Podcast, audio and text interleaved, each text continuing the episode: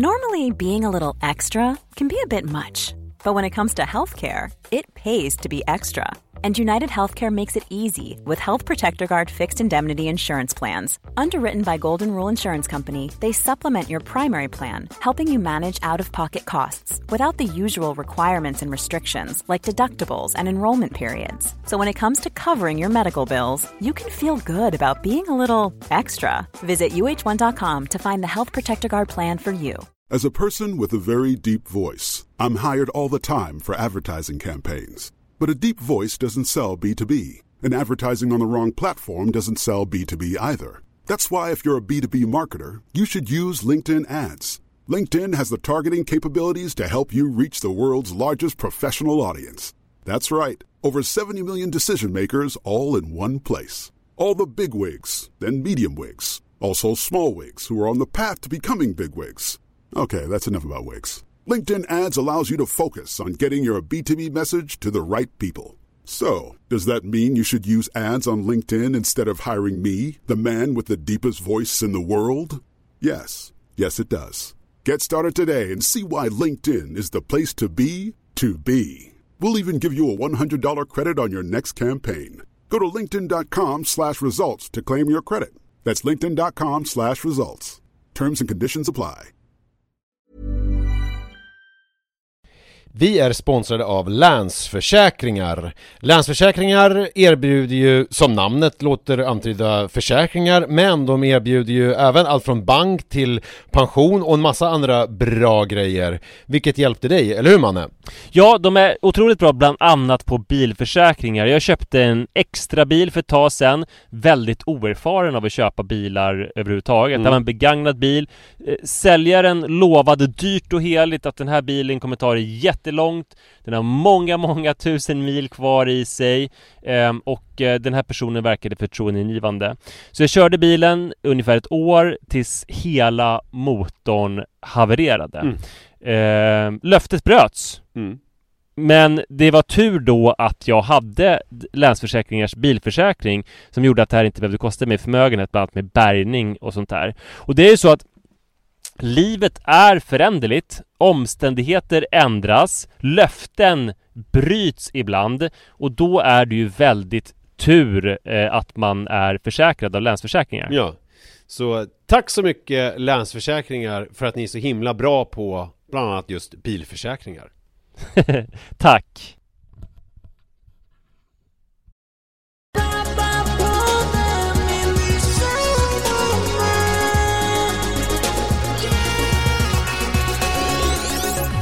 Varmt välkomna ska ni vara till en, kan jag förmoda, efterlängtad frågespecial. Vi har i alla fall längtat efter era frågor, och det var otroligt länge, så jag tror det här är längsta tiden utan en frågespecial under hela poddens snart 11-åriga historia.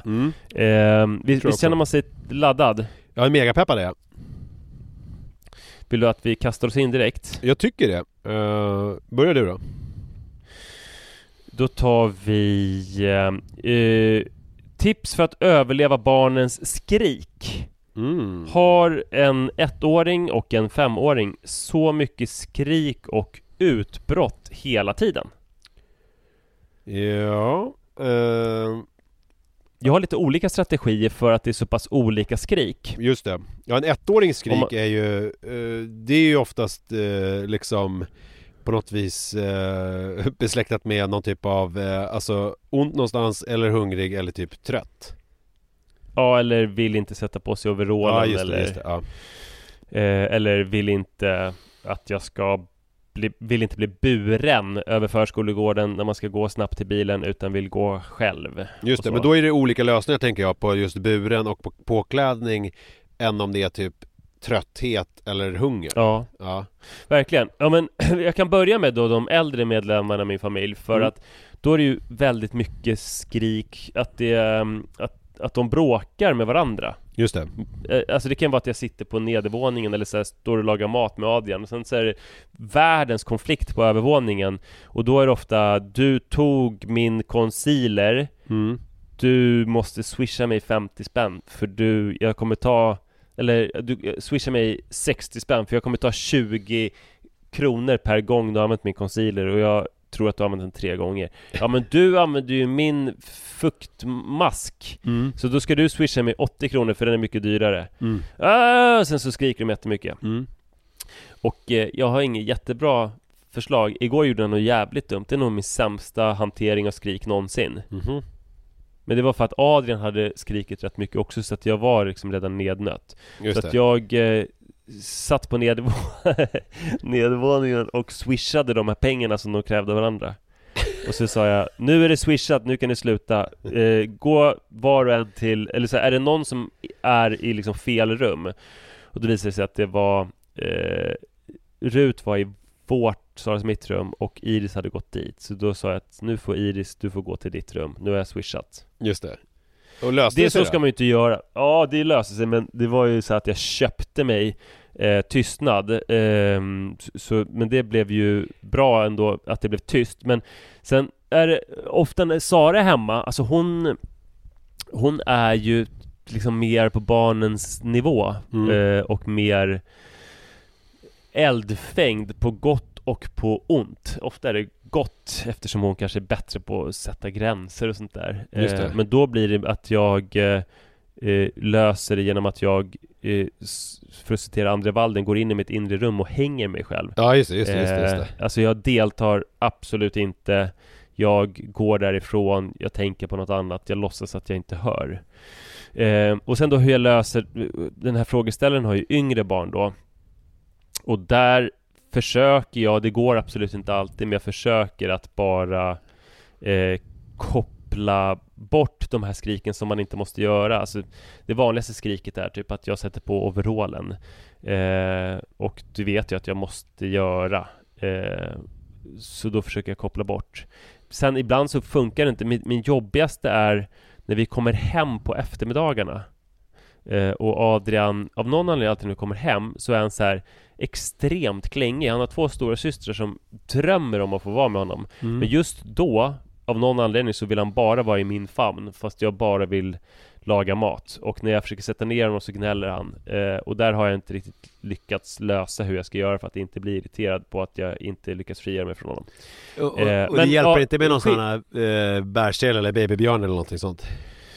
Det känns på något vis som att han är för stor, men jag ska nog testa med den igen, för det har du nog rätt i att det är en bra lösning. Och sådana situationer, jag kanske får uppdatera till liksom en bärsel för äldre barn, hade nog varit skitsmart. Det var en bra tips av dig där. Men annars är det väl liksom att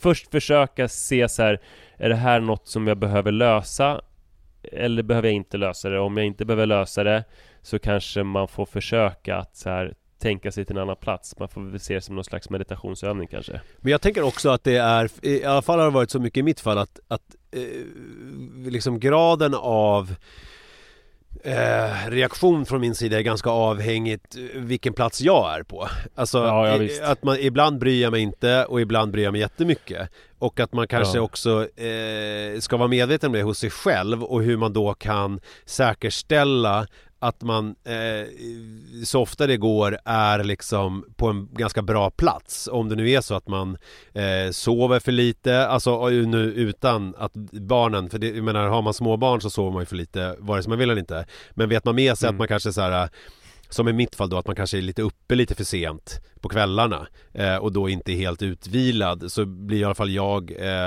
trött och tjurig och har ju mindre tolerans och har liksom svårare att medla i konflikter eller liksom ta skrik, eller att jag är hungrig är också ett sånt exempel, att jag kanske måste äta en banan eller göra någonting så att jag är mer liksom alltså lite så fort jag kommer hem.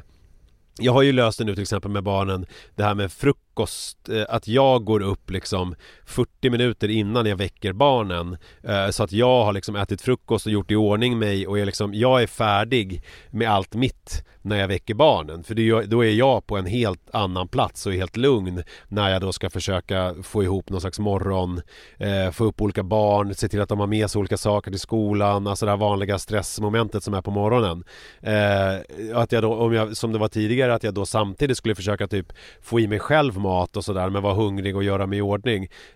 Så jag tänker att det finns ju olika sådana där grejer som man kan vidta. Men sen är det ju också att man måste också vara snäll mot sig själv, tänker jag. Att det är så här, det är ju jävligt vidrigt när barn och andra skriker runt omkring en, även om man är förälder. Och det tycker jag att man kan adressera. Det brukar i alla fall jag göra till man och Jojo när de håller på. För de kan ju också ha sådana konflikter att det är så här: hallå, vi bor här, vi är 3 personer nu bara. Och så här, det här är så vidrigt när ni håller på så här. Ni måste visa lite hänsyn. Alltså att man kan faktiskt så här ta upp det, att det liksom är, jag tycker att det här är så jobbigt när ni håller på så här. Vi måste hitta ett sätt som gör att ni inte håller på. Men sen så också mina barn, framförallt Jojo, är ju inne i en sån här fas när han skriker väldigt mycket när han spelar olika dataspel. Just det. Och det kan ju vara fruktansvärt irriterande när han liksom har förlorat någonting i Fortnite eller gjort någonting och liksom man bara får ett illvrål och man hör något dunk i någon vägg, och när man ligger själv och försöker typ läsa eller ta det lite lugnt. Och då kan det ju också vara så att det är värt att gå in och typ när det är lite lugnat ner sig ta ett snack om att så här, fan, det här håller ju inte. Alltså vi måste ju hitta ett sätt som gör att du inte kan att du inte skriker så här mycket. Även om det då såklart har glömts bort, så nästa gång jag får en sån impuls så känns det ändå bättre för mig att jag liksom får vara ärlig med hur jag känner och vad jag tycker om saker. Att det liksom inte är okej, typ. Så jag tror att det är väl en grej också, att man lite självbevarelsedrift också ska adressera att man själv tycker att det är jobbigt liksom. Just det. Ja, jag har också en barnrelaterad fråga här. Bästa sättet att få 9 månader så att somna, sova hela nätter och i egen säng. Samsover, nattammar och måste skumpas till söms nu. Väger 11 kilo så det börjar bli tungt. Hur gjorde ni? Du har ju lite mer nära alltså gud, jag har absolut inga tips att ge. För jag har ju alltid bara, alltså jag har aldrig någonsin tänkt så här vill jag lägga mitt barn. Nej. Nu ska jag pröva det. Kanske någon gång med Iris att jag typ så här, att Sara och jag prövar någon teknik. Men annars så har jag bara gjort det som funkar för stunden. Ja. Och det har varit lite olika grejer nu med Adrian. I början så var det mest typ Sara som ammade honom till sömns, men sen när jag började lägga honom så var det så här, ett tag så somnade han bara i vagn eller i babybjörn. Och sen så har jag väl haft någon period när jag har gått över från babybjörnen till att typ så här vyscha honom på min axel och gå omkring lite. Och nu har jag en som jag tycker är svinmysig, som är att han är ju 1,5. Att vi läser typ 4-5 böcker. De är ju rätt korta. Typ Totte och sånt. Och sen så släcker jag lampan, sjunger 2 sånger, och det gillar han inte så mycket. Men sen så sätter jag på Babblarnas godnattvisa på repeat och scrollar min mobil på sånt som jag är intresserad av. Och då ligger han på mig och somnar. Han sover med oss. Vi har liksom inte prövat att ha honom i ett eget rum. Jag vet inte riktigt om man behöver skynda så himla mycket med sånt där. Nej, alltså jag tycker att det är och sen så också eftersom jag har 2 barn så vet jag att de är otroligt olika, men Manna har ju alltid varit väldigt lätt att lägga i egen säng. Han har ju alltid sovit liksom hela nätterna i stort sett i egen säng, medan Jojo är ju mycket mer sådär, vill ligga nära och kommer alltid in på natten och lägger sig i min säng, och så har jag alltid varit sedan jag var liten. Så att det är väl så också att barn är ju olika. Men har man ett barn som är extra behov, så finns det ju inget liksom inget jättestressande behov att de ska sova liksom helt själva. Det som kan vara är ju om man då vill ha lite tid med sin partner, och att det är sådär att man har att det blir lite ockuperat i ens egen säng och så vidare. Men då tänker jag att det, i sådana fall, sånt kan man väl lösa på lite andra sätt kanske än att allt måste ske i sängen. Om det nu är, nu försöker jag liksom lite med olika förskönande omskrivningar prata om sex här, att det kan vara liksom att man om man då tycker att det är jobbigt att ha sex samtidigt som ens barn ligger bredvid och sover, så kanske man kan tänka att man kan ha det någon annanstans eller på något vis. Jag vet inte. Jag tycker inte att det är så himla viktigt heller med att barnen ska sova själva på det sättet, att det liksom är, att det är någonting som... Med mannen var det ju det. Då testade vi att lägga honom, men det funkade ju jättebra för att han tyckte om att ligga själv, och vissa barn gör ju det. Men har man ett barn då som inte gör det, så liksom någonstans måste man göra bedömningen, vad är mest värt här? Att liksom sova själv eller ha de här helvetesnattningarna som aldrig tar slut. Sen är det ju det här med att det är tungt, 11 kilo och gå runt och liksom vagga. Ja, då får man väl, ja, om man tycker att det är så jobbigt så får man väl börja jobba in något slags, att man testar att ligga bredvid varandra i sängen och se vad som händer efter ett tag, om man tycker att det är jobbigt. Jag tycker att allt handlar ju om så här acceptans eller förändring, att man orkar verkligen inte med det här. Är det liksom så jobbigt så får man ju på något sätt... 11 kilo låter jävligt. Jag tror Adrian väger 11 kilo. Ja, det låter jättetungt. Och det är klart att det är jobbigt, men då, om man då tycker att det här är så jobbigt att det inte håller och det inte funkar, då får man väl på något sätt vidta olika åtgärder. Men är det så att man tänker att nu borde han eller hon nog sova själv eller kunna somna själv och så här, då tycker jag man kan tänka om på något sätt, för att det finns inga borden eller måsten, tycker inte jag. Nej, och jag är väldigt mycket så här, samsovning. Alltså jag har ingen längtan efter att Adrian ska sova själv. Jag tycker det känns som att han mår väldigt bra av att gosa lite på natten, att det är några gånger per natt som han vill gosa, plus att det är jobbigt så här börja, alltså hela den här processen som skulle vara att han börjar gråta om man går upp och sånt där, skulle vara mycket värre än att man får typ gosa och kanske sätta i nappen någon gång.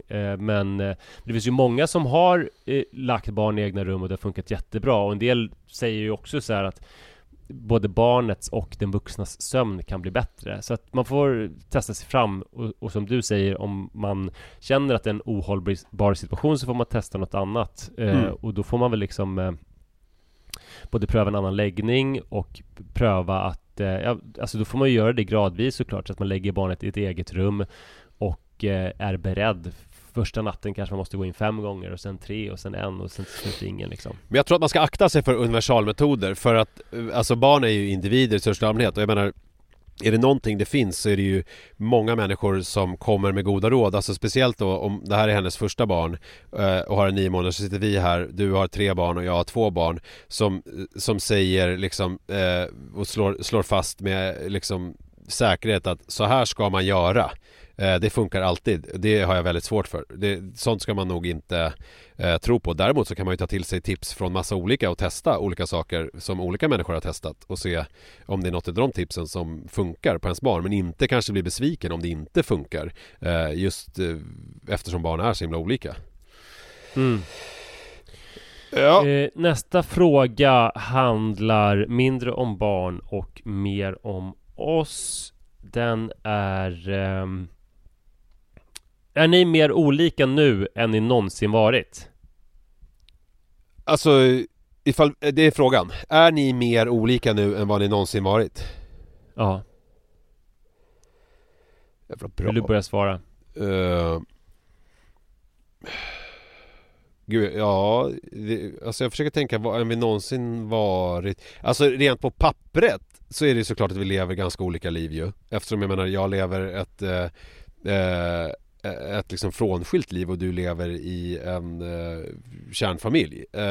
Så på så sätt så är det ju rätt olikt, men jag vet inte om det är så olikt på andra sätt. Alltså... Jag tror att svaret är alltså jag, alltså man tar liksom område för område. Ja. Så alltså barn till exempel, där har vi ju haft typ 2 barn var ungefär lika gamla. Ja. Så är det inte längre. Utan nu har jag 3 barn och ett som är avviker mycket i ålder från de andra. Arbete, där har vi haft det väldigt lika innan ju, sen du slutade på radion. Men nu har vi inte det. Du har ett vanligt jobb liksom, 8-5 typ. Hur vi bor. Du bor i ett hem som du har gjort till hem på egen hand och där det inte bor någon annan vuxen. Inte jag. Vad vi gör på fritiden. Du är ute och svirar väldigt mycket och jag gör inte det. Så typ allt, och så här, kläder, där var det ju väldigt så här och du vet, förut så pratade vi mycket om så här våra kostymer och skägglinjer och sånt där. Där är det ju, har du gått åt lite annat håll? Jag kan säga så här, jag har aldrig haft så mycket kostym som jag har haft den senaste tiden, för att jag träffar en person nu och hon älskar när jag klär upp mig. Hon tycker det är sexigt som finns, så att jag har ju liksom jag har hur mycket kostym och slips och sånt på mig för tillfället, så att det finns inte. Det är väldigt roligt faktiskt. Men alltså det som jag menar är att så här, att på liksom, och det är ju lite grann, alltså man är ju såklart en vad ska man säga, en produkt av yttre omständigheter, och så på så sätt så är det väldigt olika. Men det jag menar är så här, hur, alltså som personer så tror jag, alltså på ett plan så tror jag att vi är mer lika nu än vad vi var tidigare. Jag upplever att jag har liksom hittat någonting i mig själv som jag tror lite mer påminner om det som du alltid haft. Alltså någon slags ändå självklar tro på dig själv på ett sätt. Alltså även om du liksom pratar om dig själv lite förminskande och du kan prata om ungshandtag och skämta om dig själv på olika sätt, så är det som att du har ju alltid varit ganska, eller du har varit i alla fall i mina ögon trygg i dig själv. Du har kunnat vara ensam, du har kunnat liksom umgås med dig själv, du har kunnat liksom finna någon typ av ro i ditt eget sällskap och liksom har på något sätt trivts med det, vilket jag ju aldrig har kunnat göra, men jag gör liksom nu på ett sätt som jag aldrig har gjort. Så att det var det jag menar, att jag på ett plan känner jag att vi har närmat oss varandra där. Sen att vi liksom har liksom en olik tillvaro på många sätt, det är ju visserligen sant. Så det är lite på vilket håll man lyser upp den här bilden, som tavlan av dig och mig faktiskt, som vi liksom ger svaret på något vis. Så att det är nog både och, skulle jag säga.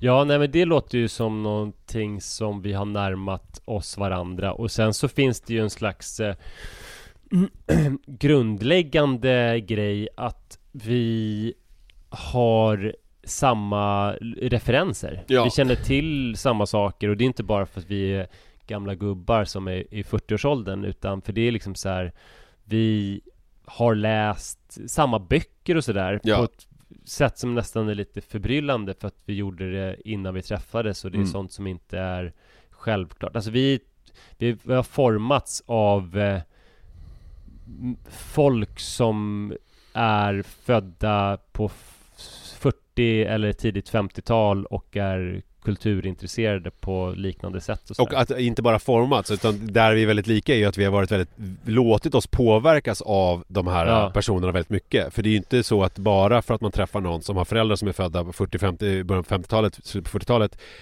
är lika. Men det är ju, jag menar, grundgrejen i vår relation är ju att vi kom fram till att så här, vi har väldigt mycket gemensamt på många olika sätt. Och det är ju kvar. Så att, men visst, alltså på ett sätt så är ju våra liv otroligt olika just nu, alltså i termer av liksom hur man lever det, så att säga. Ja.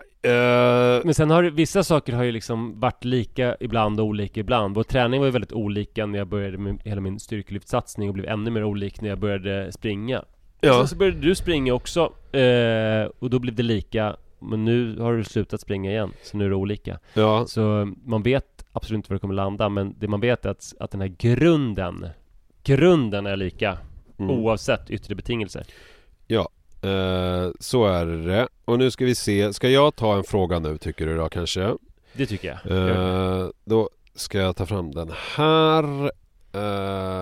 Ska vi se här. Här har jag frågorna. Det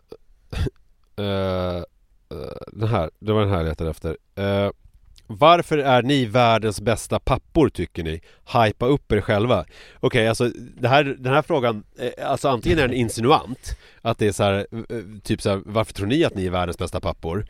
Fast samtidigt så den avslutar ni med en hypa upp er själva.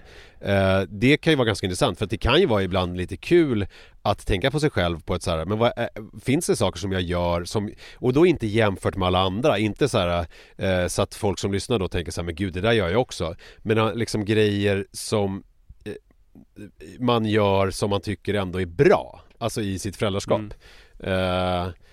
Och då, alltså någonting som jag tycker att jag, och det har jag nog efter min pappa, eller jag vet att det har jag efter min pappa, det är ju att jag tar mina barn på allvar. Alltså att jag liksom att jag inte försöker förringa deras upplevelser eller försöker ursäkta saker som de är med om med att de är i en viss ålder, att så där är det kommer bli bättre, utan att jag verkligen försöker komma ihåg hur det var när jag var i den åldern och utgå från det och försöka vara där de står när de pratar om saker och frågar om saker, och inte vara liksom dömande och oförstående och liksom inte riktigt begripa den tillvaron som de lever i, eller de omständigheter som de lever under, utan jag försöker sätta mig in i deras situation, och i de fall där jag inte liksom gör det så försöker jag inte låtsas att jag gör det, och jag försöker inte heller säga att det de gör är konstigt och avvikande bara för att det inte överensstämmer med hur jag upplever saker och ting, utan jag försöker liksom hamna där de är och prata med dem på ett så här öppet sätt på något vis. Det tycker jag ändå är en ganska bra grej som jag gör. Har du någon bra grej som ganska du gör? Bra. Var det världens bästa pappa var det? Ja, precis. Det är världens bästa pappa. Och du då? Har du någonting som du tycker är bra? Ja, men med Adrian så tror jag att det är att jag och nu ska jag låtsas om att alla kanske inte känner samma sak då. Nej, men det är det jag menar. Du ska bara säga saker som du tycker är bra själv. Ja, nej, men att jag är så otroligt förälskad i honom. Ja. Alltså att jag och det kanske gäller alla mina barn. Alltså att jag tycker skitmycket om att umgås med dem. Och det som kanske är nytt och som så här, det kanske krävdes att Adrian kom för att det skulle bli så fullt ut, är att jag tycker numera om att umgås med de stora barnen även på deras villkor. Det vill att jag som svältfödd tonårsförälder kanske alltså förut var det ju så här kul att umgås med dem, helst kanske mer på mina villkor, fast nu tycker jag det är jävligt kul att umgås med dem på deras villkor. Och vad innebär det att umgås med dem på deras villkor? Alltså vad är det? Alltså, ja, men till exempel det här att med som vi har nämnt i avsnitt här om veckan, att Ruts läsrutin, att jag läser för henne länge varje kväll, och att det är ju ändå liksom böcker, i och för sig så är de bra, men det är böcker som hon har valt, och det är väldigt mycket hon som sätter ramarna för det. Just det. Och det är vid 9:30 när jag kanske tidigare hade gärna så här kommit igång och typ så här tittat på någon tv-serie eller sådär. Så jag tycker otroligt mycket om att umgås med dem. Och med, vad gäller Adrian också, så är, så tror jag att jag har någon slags talang. Ja, i och för sig, det gäller nog även Rut. Däremot vet jag inte lika mycket med Iris. Men att jag har någon slags talang vad gäller att umgås med barn och bli omtyckt av dem. För att jag, det är nog bara för att jag tycker att det är väldigt kul att hänga med barn. Både med liksom 10-åringar och med 1,5 eller kanske ännu mer 2-åringar. Så att det blir alltid som en liten fest för mig att hämta och lämna på förskolan, för att jag inte bara tycker att det är kul att hänga med mitt eget barn, utan med de som står på gården och säger roliga saker, eller de som är inne på avdelningen. Så ja, så det är en, det är väl att jag är ovanligt barnkär, tror jag. En bra grej som jag liksom också kommit efter skilsmässan, det är ju känslan av att jag klarar det här. Alltså att jag kan jag kan själv. Alltså vi liksom, och att det går ganska bra. Och att de mår ganska bra. Och att det liksom är att man är kompetent och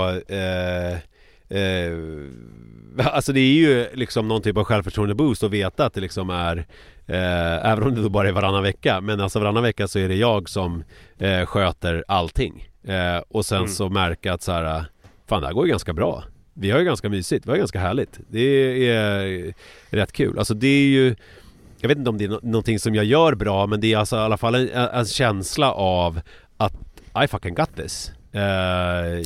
Jag kan det här. Och det gör ju också att man blir lite lugn på något vis. Alltså att man vet att det liksom är, man fixar det här, det går bra. Och sen var det en annan grej som jag tänkte på, som är också att vetskapen om att jag inte är så bra. Alltså man brukar ju säga det, att de föräldrar som tvivlar på sitt eget föräldraskap och tycker att de är dåliga föräldrar, de kan inte vara dåliga, för då skulle de inte tvivla på sitt eget föräldraskap. Utan det är ju de som tror att de tycker att de är så jävla bra som borde passa sig. Det är ju lite som det där folk... Alltså den här frågan var kanske en fälla liksom. Just det. Nej, men folk som säger att alla är idioter. Alltså då kanske det är så, om man tycker att alla är idioter så kanske man egentligen borde lysa lite på sig själv på något sätt. Mm. Ja, har du något mer med som är bra? Eller har vi ringat in det? Jag har en ny fråga. Ja, bra. Vi släpper det här nu. Det här kanske är för lång fråga. Aha. Hur firar ni jul? Det är inte för lång. Ja, du menar, okej, du menar svaret blir för långt. Ja, precis. En sak som är nummer 1 på julbordet. Det är en fråga också. Ska jag börja då? Ja, hur jag firar jul. Det här är absolut första julen nu som ju frånskild. Så att det, och den kommer gå till så att vi träffas, för det är Li som har barnen den dagen. Vi kommer träffas hemma hos henne på förmiddagen och byta julklappar, alltså jag och barnen och Li, och äta typ riskensgröt och skinkmacka. Och sen så efter lunch på eftermiddagen så kommer hon och barnen åka till Lis föräldrar och fira med dem och hennes släkt, och jag kommer åka till min syster och fira med min syrra och hennes ungar och mina föräldrar. Så rent praktiskt går det till så för mig i år. Och favoriten på julbordet, om jag måste välja en grej bara, ja, men det är nog fan Janssons frestelse tror jag. För det äter man ju aldrig annars, och jag tycker att det är jävligt gott alltså. Men annars är det så här, om jag måste välja en grej, annars så tycker jag att själva helheten är själva grejen. Att man äter liksom allt. Det tror jag inte man får svara. Vad står du? Det tror jag inte man får svara. Nej, men då, om jag måste välja en grej på julbordet, då väljer jag Janssons frestelse. Ja, hur vi firar jul, alltså det här kanske minnesgoda lyssnare känner till. Min mamma och pappa är julälskare, och när de gifte sig så åkte de på en tågbröllopsresa till forna Jugoslavien. Och under hela den här tågresan tills de kom fram till Kroatien typ, så diskuterade de hur de skulle göra gemensamma jular och ta det bästa från respektive hem. Just det. Och jag tänker nu återge det här i korthet och inte så detaljrikt som man skulle kunna göra. Just det. För sen har det växt fram saker, alltså det är vissa saker som så här, vi inte gör längre, men kanske för att vi inte har någon möjlighet. Alltså till exempel så hade vi en speciell dag hemma när vi skulle, där barnen i familjen, vi 5 stycken, skulle putsa all silver och mässing. Just det. Och det var hur mycket som helst. Man satt typ i 4 timmar och putsade. Ja. Så det var ju så här, det var också en så här bra uppbyggnad, vet du, det var ju pisstråkigt. Ja. Men samtidigt lite kul att man kunde så här sitta och dra lite gallhumoristiska skämt om sin utsatta situation, och sen också att det byggde upp någonting för jul, att så här, det är en del tungt arbete för hela familjen som ledde fram till det här jul, när allting, i alla fall till yttre, skulle vara perfekt. Just det. Men det går till så att man går upp tidigt för det måste vara mörkt. Och det här gör, alltså de här sakerna som jag nämner nu gör Sara och jag också då. Man går upp tidigt, de vuxna, och tänder ljus överallt och brasa om man har en eldstad där man är. Det får bara finnas levande ljus. Det är även levande ljus i granen. All elektrisk belysning är bannlyst. Mm. Och sen sätter man på Bosse Larsson. Nu är det jul igen. Finns på Spotify. Otroligt hurtigt. Och, alltså han är ju... Det är ju liksom... Han kör ju på. Det är liksom... Nu är det fucking jul igen. Det är inget snack. Nej, verkligen. Och sen, ja, han är med en del under julen, Bosse Larsson, sen när vi ska dansa runt granen och så. Men vi sätter på nu jul igen. Och de vuxna går från den äldsta till den yngsta. Tanken är att den äldsta kanske sover ostadigare och redan är vaken. Mm. Man går in med levande ljus och alla barn har ett ljus som är lätt att hålla i, redo på nattduksbordet, och har lämpliga kläder på sig redan, någon pyjamas som, så att man inte känner sig, att man kanske inte på sig ett raffset på morgonen, utan man har någon pyjamas eller sådär. Så sen så sjunger man tar varandra i handen och dansar runt från rum till rum med allt fler levande ljus, och sen så sätter man sig och äter frukost, och då äter man bara jag får mycket, alltså medan vi poddar här så har jag frånvaroanmält. Jag har smsat med Iris och Rut och någon förälder. Alltså det hände så jävla mycket samtidigt. Jag borde... det här är väl föräldraskap. Att man aldrig ens kan pausa telefonen, för att det skulle bli fullt kaos då. Det är så roligt. Jag är ju ensam med barnen den här veckan. Jag har det huvudansvaret. Jag har ändå satt mobilen på stör ej. Jaha, ja, det jag önskar att jag kunde göra. Nej, det har varit mycket samtidigt, om jag lät disträ. Man äter då mandelmusslor, momoeka-kakor som är en chokladkaka, och lussebullar och pepparkakor, och dricker varm choklad om man vill, eller kaffe, och sen så är det en liten presentutdelning, så sitter man framför brasan och sånt där. Och sen är det typ fri lek som innebär att man läser tidningen och kanske motionerar och bastar. Och sen så är det jullunch. Klockan 13.00 så dricker man glögg, och sen så sätter man sig till julbordet och äter julbordslunch. Och efter det så börjar barnen kolla på Kalle Anka. De vuxna brukar komma in lite senare, för de sitter rätt länge med sin stiltonost. Efter Kalle Anka så dricker man kaffe och äter lite gotter och läser du Bibeln, och sen så kommer tomten, det är presentöppning, och sen så åker julbordet fram igen. Ja. Det är ungefär så det går till i en väldigt, väldigt förenklade drag. Ja. Och så gör vi också. Och i år kommer vi vara helt ensamma, för vi kör något varannat julsystem, men sen så insåg vi nu att Saras båda föräldrar de ska komma till oss, men de är bortresta, inte i Sverige. Så att på julafton så kommer det bara vara vi, och sen så kommer vi åka till Nyköping och fira med fler ur Forsbergsklanen. Det måste ju vara den första julen som ni är så liksom, julaftonen som ni är så för er själva. Ja, det är det. Vi har varit färre. En gång så var det bara Sara och jag, Iris och Ursula, Saras mamma, för vi hade inga fler barn. Så nu är vi numerärt fler, men nu är vi bara den allra närmaste familjen, och det är nog första gången någonsin. Och då kommer ni köra hela det här som du beskrev precis? Ja, absolut. Och favorit på julbordet, det är nog fan alltså, nu svarar jag som du inte fick svara. Alltså det blir ju alltid det man äter först, alltså sill och fisk som blir det godaste. Men det måste väl en grej. Jag valde Jansson. Precis. Sill à la ryss. Sill à la ryss. Som att man lägger upp gulök, saltgurka, hackat ägg, matjessill i och inlagda rödbetor i sektioner, och sen äter man det med en sås på crème fraîche och dijonsenap. Gott. Ja. Nu längtar man lite efter julbord, måste man ju säga. Men hörru du, ska vi runda av den här frågespecialen med detta och önska våra lyssnare en trevlig vecka? Ja, vi får ta resten av frågorna. Vi får återkomma, för det var... Ja, det får vi göra. Ja. Ha det bra.